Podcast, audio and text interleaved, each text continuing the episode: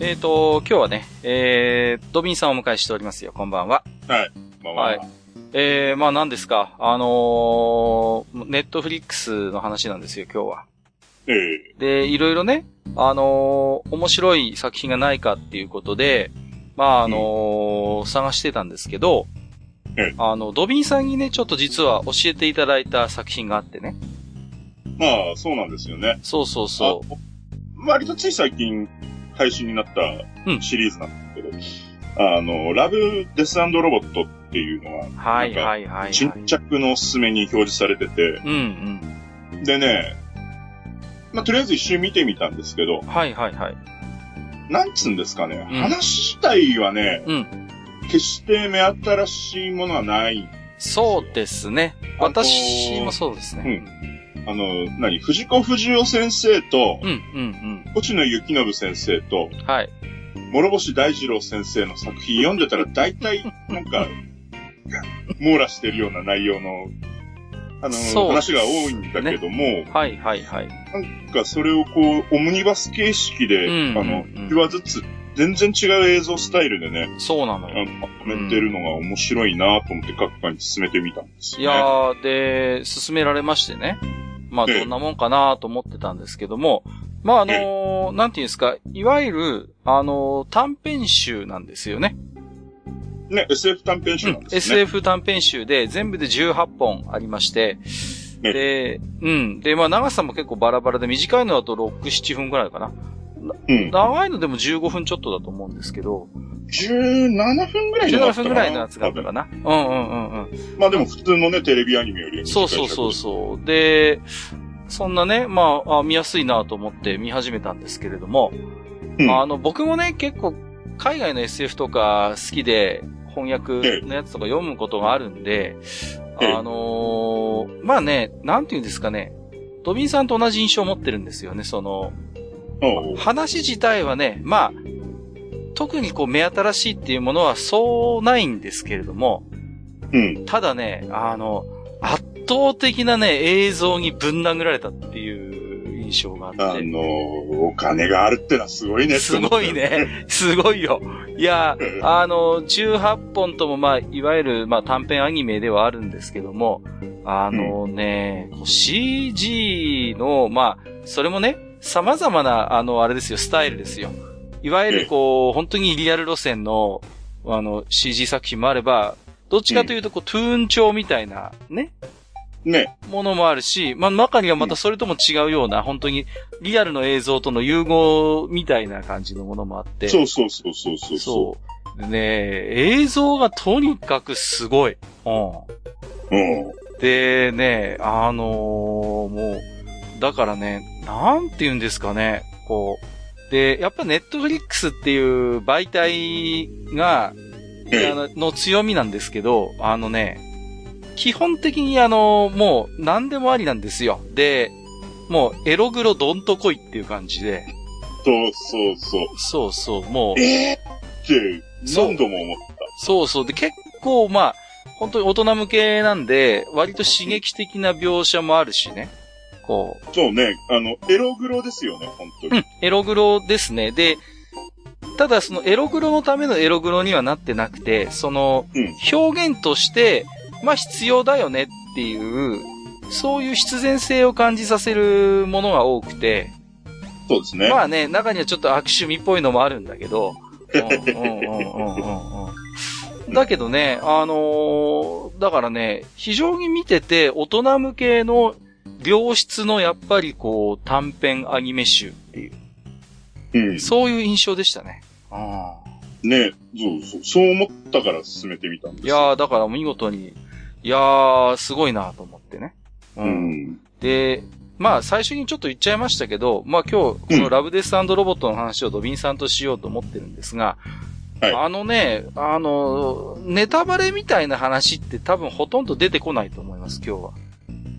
うん。っうん、ていうか、あの、ネタバレされてもうん、うん、ダメージがあるそうよそううな話自体はそんなにないうんん。だないんですよ。だからまあ、中にはありますよ。シナリオでちょっと、どんでん返しっていうか、意外な展開っていうのはあるんだけれども、うん。決してそれがこう、主眼になってないというか、その、そういうところどころの仕掛けはあるんだけれども、何かね、じゃあそれに丁寧な伏線が張られてるかというと、まあそんなこともあんまりなくて、まあね、ね。うんうんうん。どちらかというとやっぱりね、その、全体のそういうなんか映像とその、まあお、サウンドと、その脚本のなんかこう、トータル的な完成度の高さで見せてくる作品なので、うん。まあ、多分ね、ご覧になってない方でも、さほど今日の話は聞いていただいて、うーん、まあ、差し支えないのかなとは思うんですが、まあええ、ただそれでもね、ちょっとでも情報を入れたくないっていう方は、ちょっとね、ご注意いただければなと、あらかじめ。あ、そうですね。そうですね、はいえ。それだけはちょっと言っておきたいと思いますけれども。はい。まあ、18本でほんとまあ、様々ですよね。テーマとかテイスト含めて。うう。んん。本当に何、18、18人18色みたいなね。そうそうそう。あの、なんか、えー例えばどれとかが印象に残りますかそうです。ね。いやー、じゃあその話していきましょうか。ええあのですね、まあ、やっぱりね、僕順番通り見たんで、やっぱ最初のね、ソニーの切り札っていう作品はね、やっぱ全体を通して見てもすごい印象深かったですね、なんかこうう。う。んん。なんて言うんですかね、こう、あんまりね、説明もね、こう短編なんで、そんなにね、詳しく説明しないのよね。ここはこういう世界で、みたいなね。うん。もう、なんていうのかあな、のそ別れよっていう感じう。で。そうそうそうそう、もう、だからね、あえてそうしてるんだと思うんですよ。結局、あの、短編なんで、短編なんだけど結構、あのー深い世界を描くじゃないですか。そうそうそう。それまでもなんかいろいろあったんだろうなとかっていうのもなんか感じさせるような感じだから。う。うんん。だからね、その、多分そういうこともあって、あえてあんまりね、脚本にひねりを加えていないとは思うんですよ。ね。うんうんうん。やっぱ映像主眼というか。そうそうそう。で、まあこのソニーの切り札っていうのは、まあクリーチャーのバトルみたいなのが途中にあるんですけれども、ね。そこがもうね、これはね、うん。すごかったよね。すごかったですね。最先端なんじゃないですか、本当にこうんう。、で、ね、あの、で、まあ本当にね、あんまりタブーがないような描写なんで、それこそ、うんまあクリーチャーとはいえね、こう腕がもげたりとか、こう、割とね、そういう、もう、ガチンコのバトルですよね。言ってみれば。そう。うんほ、ほんとこれはあの、グローだし、そうそうねそうそう。あもとうまあ、確かエロいとこなんかあったよね。そうそうそうそう。まあ普通におっぱいも出るし、まあ作品によっちゃ普通にあのね、男性の局部も出てくる し。いやそうそうそうそうそう。まあね、だからなんていうのかな。非常に導入として非常にこのラブデスロボットっていう作品の、まあ一つこう一貫したあのテーマみたいなものはまあ端的に出ている作品なんだろうというふうに思うんですよね。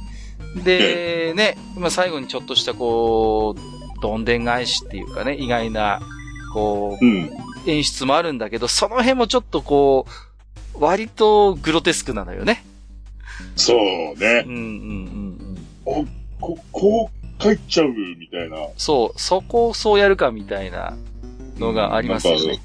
昨今の何、テレビ、特にアニメ業界とかの、うんうんうんあ、の、映像表現の知識制度合いを見てると、ちょっと羨ましくなりああ、ますそようね。ね。だから、ネットフリックスっていう完全に、こちらから能動的にアクセスをしないと、まあ、うん得られないコンテンツの、やっぱ強みですよね。そこは。こういうね。うん。ちゃんと分かってて見てんだろっていう、まあ、お互いにそういう約束ができた上で見てるから。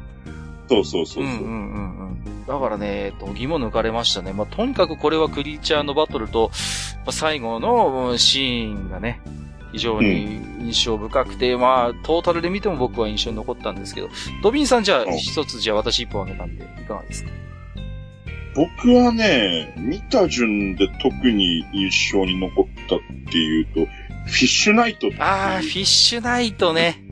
うんいや、あれもなんかすごい素敵な作品ですよね、なんか。これは、とにかくなんだろう、導入部はうんうんね、うん何がこの後起こるんだみたい な、ちょっとあんまり期待ができない導入部だったですけど。まあなんかこう冴えない感じですよね、おっさん、おっそうさんとそさ、うちょっおとっさんは二人がね、出てきてねあの、ガス欠でそうそうそう。立ち往生みたいな。参ったぜっていうね。もで、こっから何が起こるんだろうと思ってたら、そっからの映像がう、、ねそそうなんですよ。とにかく、はーってなもんをこう見せられて、で、なんて言うんですか、こう、またトゥーンとも違う、こう、なんか、まあ非常にこう、ね、アニメとして、まあ、ディフォルメは効いてるんだけど、どっかちょっとリアルみたいな不思議なテイストがあって、こう、ねね、うん、これは、あの、さっきのソニーの切り札は、うんうん本当にリアル路線だリアったル、けリアル。うど、ん。これはどちらかというと、そのグランドセフトオートとかあのあ、、そうそうそうそうそちょっと近いかなって思う。いうながら、んうん。ちょっとそういう衣装寄りというかね、若干ね。うんうんうん。そう。その辺のでも見せ方もこう、おしゃれだし、うん。その後半のそのまさにフィッシュナイトのあのー映像がね、もう幻想的で。うんいやーこれはちょっと、まず、すげえもん見させられたなぁとうん。思まあ、話自体はね、正直たわいもないところはあるのよね。うったなぁん。と、あの、話自体はね、そう。小説にしたら見開き1ページぐらいで終わりそうそうな。そうそうそう。なんだけど、うんとにかくね、映像がもうびっくりする。これも、本当うに。ん。うん。綺麗で。で、ちょっと不思議な余韻も残るしね。こう、ね。なんかほんとショートショートっていう感じの作品であね。あ、ほんとそうですね。うん、ショートショートですよ。んで、ちょっと最後に不穏な空気というか、ちょっとこう、あれあれっていうところも残しつつっていうね。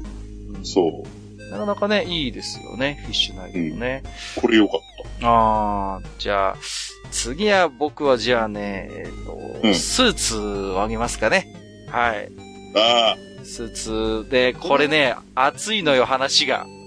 そうそうそうそう。テイストはね、昔懐かしいというか、よ、よくあるトゥーンの感じで、これはまさにね。うん、ううん。ん。割と馴染み深いアメリカンテイストなトゥーンのアニメ調なんですけど、ね話がね、結構熱いんですよ、これは。もね、あの、ものすごいベタだけどね。う、うん、ベタなんですけどね。うん、で、農場が舞台でね。そうそうそう。まあ、農場嵐みたいな話ですわ、言ってみりゃ。ねうんどう、どうで撃退するかみたいな。そうそう。ただ、そう、どうやって撃退するかがぶっ飛んでるっていうね。うん。そうなんですよ。ねで、これもね、そのまあ、紆余曲折だった後のそうそうそう。最後がさ、そうなんですよ。ああ、そうみたいな。そう、う。そう。最後で思いっきり風呂敷広げて終わるからで、ええー、みたいな。ただただ押し付けら、押し付けてきて終わるっていう、そうそうそうそう。ここでみたいな話うがんあって、で、あのースーツはね、まあ、これ、あのーネットフリックス、あのー日本語字幕と日本語吹き替えで見られるんですけど、う。ねスーツはね、ぜひね、日本語吹き替えで見てもらいたい。これは。そうね。うん。あのね、大塚明夫さんがいい味出してるの よ。大塚さんが。うん。うんもうね、こう、渋い、あのー、たわりがいのある親父のね、いい役してるし、あと、ジェイクってやつが出てくるんだけど、これをね、高木渡さんが演じてて、またこれもね、はいいはいいんはでいごはい。ざいますよ、本当に。もうね、うん、この、ちょっとこのジェイクの話が泣かせるのよね、ちょっとね。こうそうなんだよね。うわーもう短編なんだけど、ちゃんとこう、あの、だからその、よくある、ああいう映画であるベタな展開みたいなのを、いきなり見せてくれるって感じこね、そう、一番いいシーンだけう。そう、作そうり。たいんだけ美ど。味しいとこだけすくい取ったって感じなのよ。本当に。うんうんうん。だけど、わかるから、はいはいはいって、でもものすごい、こうものの本当にね、もう10分はあるかないかぐらいの短編なんだけど、でもほろりとさせられるというか。 うんそういうところもあってね。で、いいね、あのーなんて言うんですかね、こう、なんとも言えない、こう、あの、せ、な、昔ながらのオールドスタイルなものとそういう SF 的な設定の融合みたいなところでね。うん。これは僕ちょっと二つ目にあげますけど、じゃあ、ドビンちゃんの二本目は何に行きましょううーん、そうなるとね、ああ、僕は、あとはね、救いの手とかね。ああ、救いの手。これをさ、タイトルが秀逸。これは。ね、タイトルが秀あのね、もうこれはまあ多くは語れないんですけど、うん。まあ、救いの手の話なんですよね。そうなんですよ。もうね、タイトルがある意味まんまなんですよ。うん。で、まあこれもちょっと怖い話は怖い話なのよね。ちょっとこう、ねうんうん、まあ宇宙が舞台なんですけど、うん。うん、で、あの、まあちょっと事故が起きてみたいな。そうそうそうそう、事故が起きてっていう、まあ、そういう、なんていうの、取り残され系みたいな感じの話なんだよね。そうね。最近よく映画であるパターンですよ、これは。ね。うんまあ、火星に取り残された人とかさ、 宇宙船に取り残された人がいるって最近よくあるシチュエーションですけど、まあ、うんそれと同じ系列には入るのかなと思うんですけど、あええの、自分で何とかしてしまうっていうね。そうそうそう。そね、絶対ダメう。もうじゃんみたいな。絶対絶命なんですよ。うん絶対絶命なんですけど、そん、そんなやり方あるかっていうね。うん。で、これも本当に、まあ、やっぱ、グロ描写あるんですよ。あね。いやー、もう見てて、うわーってなったもん、そ俺は。声出るよね、これは。これうん声が出る。うわーっていう。いや、ねあまたね、物語話自体はベタだから、わかるのよ、この後やることが。もそうそうそうそう。うそう。あ、やる、あ、あ、やっぱりみたいなさ、こう。うん。あ、やめてやめてやめてそれをさあーってあい。そうこまでの映像でさ、うん。別れてる普通だった ら、まうんあ、ああいうことをするにしても、その瞬間は、あのー別の映像とか、あるいは、ブラックにしてしまったりするじゃん、普通だったら。そうそう。あ、ね叫び声。叫び、ギャーっていう叫びで、うーっていう叫び声でね、遠目んとこから撮ってさ。そう、暗転みたいなさ。うん。で、ぼかすとこなんだけど、うん。余すところなく見せてくれるって いうね。うるさにね。ああ、ああ、ああって感じでさ、うん。そ本こ見せちゃうのみたいな。ね。当に見てて痛かった。いや、これはね、うん。話自体はベタなんで、まうあ、んわかるんですけど、途中から。でも、それを包み隠さず見せたっていうところがやっぱり、すごいですね。ああ、すごいと思うな。じゃあ、3本目。えー、行ってみるか。い、やー、まあね、どれもね、本当にう印象的なね、作品なんでね。うーん、何をあげた方がいいのかなと思うんですけど、まあ、えーと、私としてはですね、じゃあ、氷河時代。 おあー、2本目ぐらいですかな。はいはいはいはい。うん。これ、これね。うん。いや、これで面白いのよ、これ。うん。それこそね、最初にドミンさんが言ってくれましたけど、あのー F 先生のそあのうそうそう。ありそうなテーマね、これは。うん。うん俺、これ見たときはまんまドラえもんと思って。そうそうそう、ドラえもんとかあるいはあとは SF 短編集、うん。 ?F 先生のやってる、うん、少し不思議の世界ですよ。う。うんんあれをめちゃんこリアルにやったらこうなるんだろうなっていうね。こう。ねでもまたリ、あの、その、選んだ舞台がさ、そうそうそうそうそうそう。とある家電の中ってとい、う。とある家電の中でとあることが起こってるのよね。うん。で、そ、またそれがさ、こう、なんていうのかな、あえらい不思議なことが起こってんだけど、あのーカップルが結構割とひょうひょうとしてるっていうか、そうなんだよね。ね、そうそうそうそう、わわわって感じになるんじゃなくて、まあ、もちろん、うもちろん驚くんだけど、うなんかどっかでちょっとひょうひょうとしてる、淡々としてる感じがあって、そのね、とぼけた感じがちょっと味わい深いかな。そうそうそううんそう。うんうんうん面白いんですよね。う。うんん。いや、だから、あれなんかもね、まあテーマ自体はね、まあまあ、うまあありがちって言っちゃありがちなんだけども、いや、あの、正直、他のとこでも2、3は見たことある。そうそうそうね。だけどその場所と、あのーそのリアルさとね。うんうんうん。だから、やっぱそういうので見せてくれるっていうところですよね。うん。。ねうんうん。え。いや、じゃあ、ドミンさんの3本目いきますか。僕、あとね、えっ、と、ラッキーサーティーンっあー、出た。ラッキーサーティーンはね、僕もあげようかなと思ってたのよ、これは。ていう。おうマジで。これ、まずね、あのまあ、ラッキーサーティーンっていうね、まあ、あの、戦闘機の話なんですけど、うん。またね、こだわりがあってちゃんと13番目なのよね、このエピソードってさ。そうなんだよあね。ーそこもさ、ちょっとニヤッとさせられるんですけど、うん。これも、まあ、あのーちょっとした、うんと、イフものっていうのかな。こう、うん。まあね、多分ね、リアルの戦争でも、こういう例えをする話ってあると思うの。ねうん。だけど、それが、本当にそうだったらっていう話なんだよね。こう、これは。え。うん。うん。であとね、僕、こういうね、うん。まあ、ちょっと言っちゃうけど、うん。あのー人と物の不思議な友情というか愛情みたいなのをわかるよ。うん。書いてる作品に結構目がなくってね、はいはいはいはい。これなんかまさにね、そそうなう、んもだようねそ。の直球ど真ん中の一番見たいとこだけをやっぱまた見させてくれるような。そうそうそうそう。まあ、話自体はね、あの、はっきり言えば、海底祈願場のバニーちゃんなん ですよ。言っちゃったけど。そんなバギまんまなんですよ。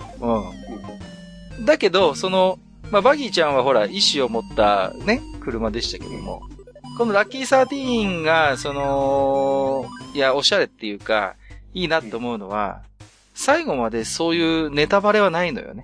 こう。ーそうなんだよね。うん。で、もしかしたら、こいつがっていう、こう、あくまで真相は明かされないんだけれども、うん。そういうなんか、イフっていうかね、そういうもし意思を持っていたらっていう。。そうですす。それまでうのんその期待が歩んできた経緯とかもそうそうそう。含めると、うん。そういうことだったのかなっていうのが、そうなんですよ。うん。視聴者にはちゃんとわかる。見えるうん。っていう。割と絶望的な世界なんだけれども、なんかう、んその中で、ちょっとこう、局所的な、そういう、人と機械の友情みたいな話なんですようね。ん。うん。で、ね、その辺を、やっぱり見せてくれるっていう。で、やっぱこれも映像がね、あーいや、ああ、すごかったよね。すごい、すごいと思う、やっぱり。うん、あのね、、リアルなのよ、その、パイロットの顔のシワとかさ、シミみたいなものまでちゃんとあってさ、も多分ね、10年前見たらこれが CG だって言われても俺は信う、じないかっやいやいや、本当にね、いや、だから、もう、なんでしょうね、その辺の本当に、やっぱ映像美ですよね。うんた。ああ、。本当にね。いやー、まあちょっとね、印象深い作品を3本ずつあげましたけども、ええまあ、あとはね、まあちょっとね、私としてはやっぱりこう、ね、エロゲの仕事をしてるんでね、やっぱりこう、ああ欠かせないのがあるかなってね、ありますよね。はいはい。あの、うん、それも思い見たりは、あれでしょ、はいあれです、あれです。ねえ。わし座の話ですよ。はい。 わし座領域の彼方っていうね、エピソードがあって、まあ、ちょっとなんかエイリアンっぽい感じの話ではあるんですけど、うんそここれにも本当にね、話自体はね、うん。何度も言ってるけど、うん。よくある。そう、もうね、ね SF でね、こう、あーはいはいはい、SF プラスちょっとクトゥルフっぽい、こう、なんか、要素入れると、こんな感じよね、みたいな、こう。そうそうそうだかそらう、まあちょっとエイリアン3っぽい感じっていうんですか、ちょっとね。うん。なんだけど、まあこうのん作品のその見どころはね、そこじゃなくてね。あはのいはいはいはい。ーねいや、僕ね、あの CG でね、こんなにリアルに男女のセックス見たの初めてですね、こう。いや、本当びっくりした。やっとるやんみたいなさ。うんいや、だから、まあまあ、これもまさにね、もう本当にだから、タブーなき表現の話なんですよ。言ってみれば。もうね。だから、もう、ストレートにこの作品は、ストレートに濡れ場があります。はい。ね、そうそう確かそに、う。この濡れ場がでもすごいんだよね、本当に。そう、そう、あのね、びっくりすんのよ。あの、なんだこの、結構、まあ、下世話な話をしますと、やっぱりね、この、能動的な運動が相手に伝わるじゃないですか、こええう、コンタクトがあるわけだから。ええだから結構難しいんですよ、あのーね、CG でそれをやるっていうのは、まあ、ええうんだけど、その、ちゃんとそのなんか、もう立道、立道って言うと ちょっと身も蓋もないですけど、あの、そのね、。おうおうおう立道感がすごいって、そうそうそう。そあと、その、3D でさ、う。うん。そういうのを表現すると、どうしても反復的になるじゃないですそうそう、どうしても直線的っていうのなんかある種。か。とあと、その、本当に全く同じ動作を繰り返す瞬間ってそいうう、のそうそう、絶対ね。うん、うん。が、はずなんだけど、うん。これはね、そう本当に、あのー何うんその 3D の、そ 3D の生身の人間二人がこう。う、そうそうそう立そっう。ていくようにしか見えなくて。そうなんですよ。でもうね、その、そのセックスシーンがすごすぎて、逆にエロくないっていう不思議な、こう、そうね。逆になんかあんまりね、エロさを感じないという不思議な僕は体験をしましたね。これはいやね。、全く思って。うん、いや、だこれも一つだからこのね、ラブデスロボットの、まあ、タブーなき表現の世界の現れかなっていうふうに思うんですけれどもね。うんうん。まあ、しかしね、まあうんもう25分ぐらい喋っちゃってますけど、はい。もしね、本当にネットフリックス、もうオリジナルで実はね、ネットフリックス独占配信なので、あの、ぜひね、ネットフリックスに加入されてる方はね、一度は見ておいて損はないかなと。ね、あの、うんこのために入ってくれとまでは言わないんうでん、すけどそこまでは言いません、僕も。言わないんだけれども、せっかく、せっかくネットフリックスに入っているんだったら、うん。あの、18本ありますから、自分が、あいいなと思う話とそうでもない話絶対あると思うんですけど、うやっぱりね、何本かね、自分に刺さる作品あると思います、これ。ああ。ね、あの、本当 SF 好きの方だったらね、そうそうそう。いや、SF、海外 SF 特に好きな方とかは、あとはね、星新一のショートショートみたいなのが好きな方は、やっぱちょっと見てもらいたいね。うんうんうんと。ね、そう思いますね、本当に。あとはね、あのー、吹き替えが結構面白い。あ僕をね、一回全部字幕で見て、その後吹き替えで見たんですけど、え例えばね、ロボットトリオっていうやつはね、石田明さんとか田中敦子さんが出てるのよ。で、そうそう、そうね。田中のあっちゃんのさ、あの、なんとも言えないと、とぼけたクールな感じがすごい面白い し、そう。あと、グッドハンティングってちょっとアジアっぽい作品があってね、これなんかはいはいもう、小野大輔さん、組宮理恵さん、深見理香さんということでね、もうう、アニメファンならね、こう、おなじみの面々。そしてなんといってもね、あの、歴史改変っていうヒトラーの話があるんですけど、はい、はい。ええ、あの、井上貴子さんがナレーションやってますから、えね、もう、またこれがドハマりするっていうね。えもね、あうの、歴本当ネット、ネットフリー吹き替えにも、あの、手加減がない。そう、あのね、そう、ネットフリックス振り替えはね、手抜いてないっす、これは、本当に。やっぱね、一流の、やっぱ声優さん使ってるんで、うん僕なんか一粒で二度美味しいと思いしましたね。ね、吹き替えで見て楽しい、字幕も面白い。でね。そうそ うそうそう。歴史改変なんて割と本当にしょうもないっていうかさ、こう、ええ本当にね、もうあの、悪趣味な話なんですけどね。うん。うん、あの、若干シンプソンズみたいなあ、そう、そのノリのね、そのノリに近い。うんうんうんうん。感じつつ、そうそうそう。もうね、タブーだらけっていうか、まあ普通じゃ流せないよなっていうエピソードオンパレードですからね、歴史改変なんかね。うん。ねい。や、でも本当に、あの、どれも面白いので、はいはい、そうですね。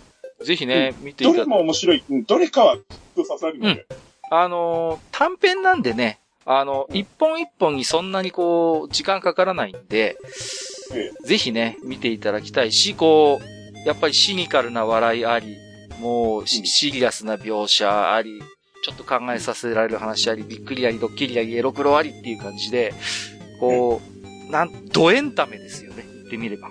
いや、本当に。うん、ドエンタメが見られますんで、うんあのーぜひね、ちょっとこう、興味持たれた方、ネットフリ入ってる方はね、ぜひ一度見ていただければなと思いますけれどもね。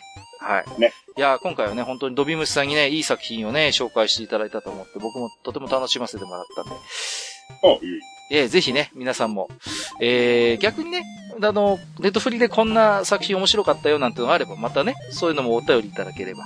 ね。ね。あの、拝見させていただそうきます。そうそう。もしかしたらまた弱で語ることもあるかもしれませんのでね。